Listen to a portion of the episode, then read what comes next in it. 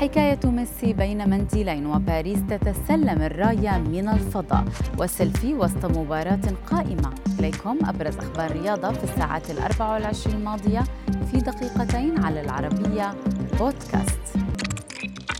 حياة ميسي مع برشلونة تلخصت في منديلين مع نهاية علاقة أسطورة برشلونة مع النادي الكتالوني.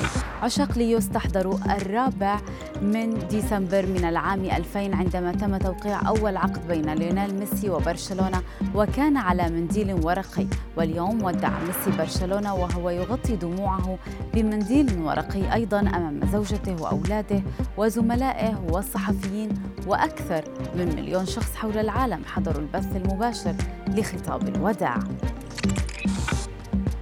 والملايين تواجدوا اليوم في الملعب الأولمبي في طوكيو لمشاهدة ختام النسخة الحالية من الأولمبياد، لكن من بيوتهم عبر بث حي، حيث سمح لمن يود المشاركة في الحفل الختامي بالضغط على رابط معين يمكن الأشخاص من حضور الفعاليات، كل بجانب علم بلاده. الرياضيون بدورهم هنوا أو حيوا المحبين عبر الشاشات الضخمة. ومن العالم الافتراضي إلى الفضاء الحقيقي، حيث تسلم رائد الفضاء الفرنسي توما بيسكي شعار أولمبياد باريس من رائد الفضاء الياباني أكي بوشيتي من داخل محطة الفضاء الدولية بطريقة رائعة، احتفالاً بنقل الشعلة إلى أولمبياد باريس المقبلة. وقف جيمس ماديسون نجم ليستر سيتي بشكل غريب لالتقاط صورة سيلفي مع مشجع، تخيلوا متى؟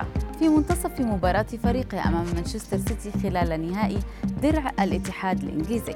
أحد المشجعين تمكن خلال اللعبة بطريقة ما التهرب من الأمن والاقتراب من الملعب، وكان ماديسون سعيد بالتقاط الصورة قبل تسديد الكرة الثابتة.